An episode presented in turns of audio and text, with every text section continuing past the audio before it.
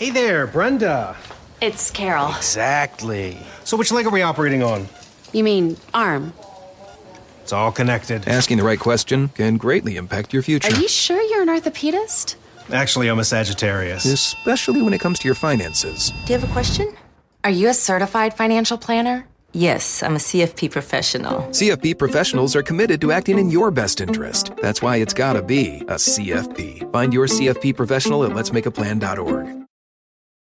Whether you're a morning person or a bedtime procrastinator, everyone deserves a mattress that works for their style. And you'll find the best mattress for you at Ashley.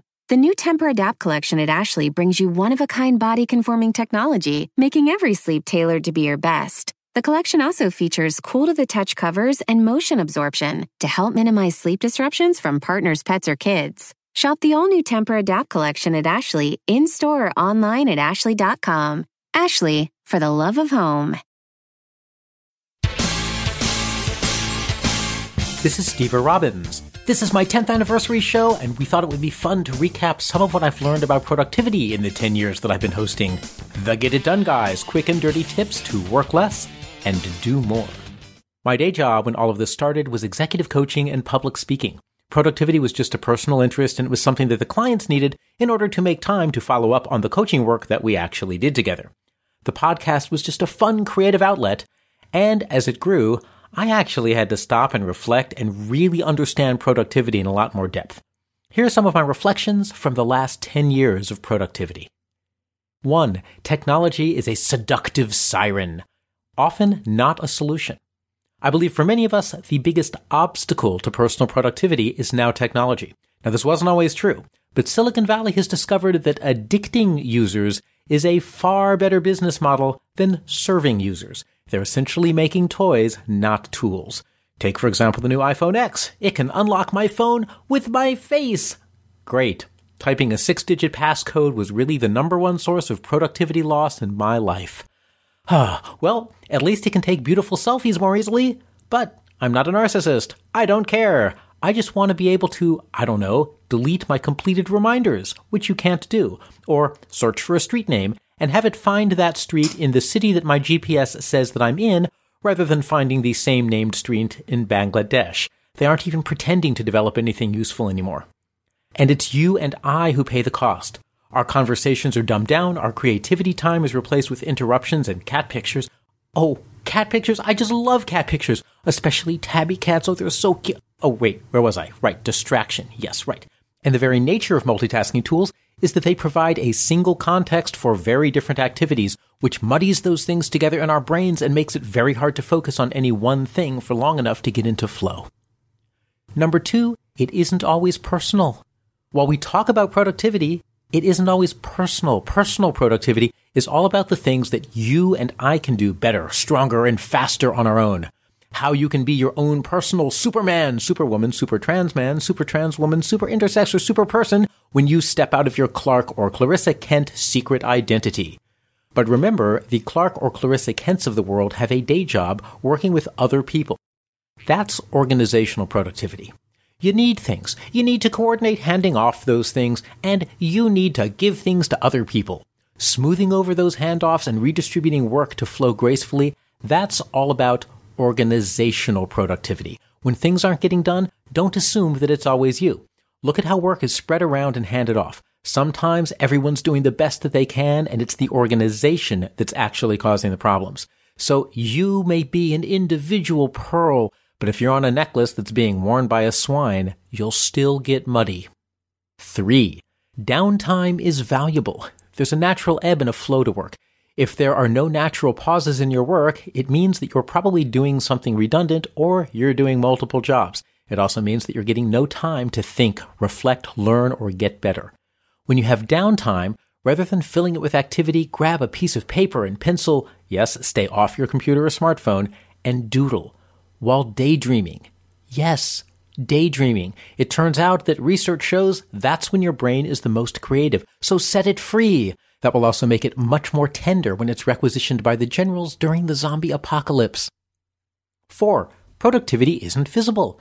When you see someone at their desk with their feet up, binge reading the entire series of Wonder Woman comics, I'm still trying to get on her calendar, you think, huh, what a lazy bum. We're clearly not giving them enough work, triple their workload. They're underutilized. What you don't think is, ha, how productive. They're so productive that they got their work done in two hours. They should get to go home early. And that's because productivity and laziness look exactly the same from the outside. In one case, because the work is done. In the other case, because the work hasn't been started. If you're going to become more productive, do the social engineering necessary so that you are perceived as being more productive, which of course is more work to fill up some of your otherwise Wonder Woman reading time. 5. Why matters. Humans are weird. We decide we want to reach a goal, so we start working towards that goal. We optimize everything we do to go faster and faster, and then we often forget the goal and we end up spinning off in a different direction entirely. But we do it very efficiently. So every now and then, stop and ask, why am I doing this? And make sure that you're headed for a why that matters. Why are you reading email? Why are you writing that report? Why are you taking inventory? We assume that all these tasks are valuable, but maybe they aren't. Make sure that you know. It's far better to do the right thing inefficiently than the wrong thing very productively. 6. Optimizing the wrong thing doesn't matter. When you do decide to optimize something, think hard about what. We optimize what we're most aware of, whether or not it's the real problem. Dealing with email overload, an artificial intelligence autofolder category label sorting system that's Siri compatible might be the wrong answer, even though it was just included in your latest laptop. Maybe the real problem is that your role and boundaries need to be more clear to the people who want to contact you. If you have a desk job that involves a lot of computer work, probably the two biggest optimizations you can do is learn to speed read a screen and touch type. Those activities make up 90% of most screen time, and a 10% boost in typing speed will carry over into virtually everything. Oh yeah, stop text messaging. Please learn to make a 30 second phone call. You'll quintuple your efficiency. 7. Tools are toys. Oh, as I said before, many productivity tools aren't developed by people who understand you or your workflow, but by engineers who have a hypothetical reason why their cool tool will help you do better. I used to be one of those engineers. A smartphone controlled turnip twaddler? Life was heaven working on such awesome sounding, world changing, disruptive technologies. And in retrospect, I had no clue what real life turnip twaddlers actually needed. But building my hypothetical tool was sure a lot of fun. When you find a tool that works for you, great, use it. But make sure it's actually providing value by measuring. Just the cost of switching systems can eat up any productivity gains of the new quote unquote better tool. 8. Tech tools make your work more fragile. Every tool that you incorporate into your workflow makes you dependent on that tool. Now imagine you have a business that depends on a careful interlinking of 19 different websites, all managed from a cell phone app. If any one of the links in that network goes down, or goes out of business, or has a server crash, or has a typhoon, your entire business might get screwed. My cell phone is the center of my digital life. It broke, and I could get nothing done for two days until getting it replaced. My zombie army generals were going crazy without the ability to send me text messages. They're not that great at decision making on their own. And I couldn't even log into websites because I couldn't receive the login verification text messages that are, of course, sent to my cell phone. When a tool works, it's great but consider the time and effort that it takes to keep the tool working as well as the costs if the tool breaks. Productivity is a double edged sword. If you do it right, you'll personally be more productive and you'll have time left over to read Wonder Woman.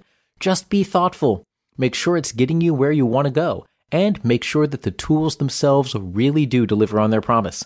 If you can also tackle the organizational productivity problems that get in your way, you'll be able to turbocharge the results you get everywhere in your life.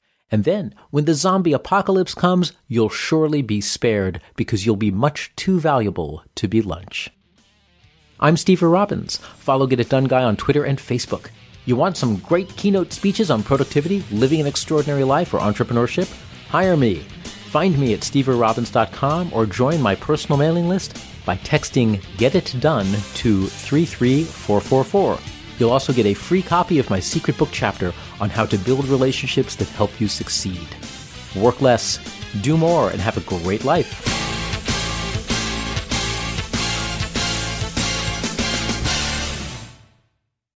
Hey there, Brenda. It's Carol. Exactly. So which leg are we operating on? You mean arm? It's all connected. Asking the right question can greatly impact your future, Are you sure you're an orthopedist? Actually, I'm a Sagittarius. especially when it comes to your finances. Do you have a question? Are you a certified financial planner? Yes, I'm a CFP professional. CFP professionals are committed to acting in your best interest. That's why it's gotta be a CFP. Find your CFP professional at letsmakeaplan.org. Start clean with Clorox because Clorox delivers a powerful clean every time. Because messes happen. Because Hey, listen. Remember how you told me to toss those takeout containers before we left for vacation? And you were like, I'm serious. If that leaks over the counter, it'll be a slimy abomination by the time I get back. And I was like, yeah, yeah, yeah, of course. Don't worry about it. I won't forget. well, Ooh, yeah, that happens. So start clean with Clorox. Use Clorox products as directed. Rinse after use if in contact with food surface.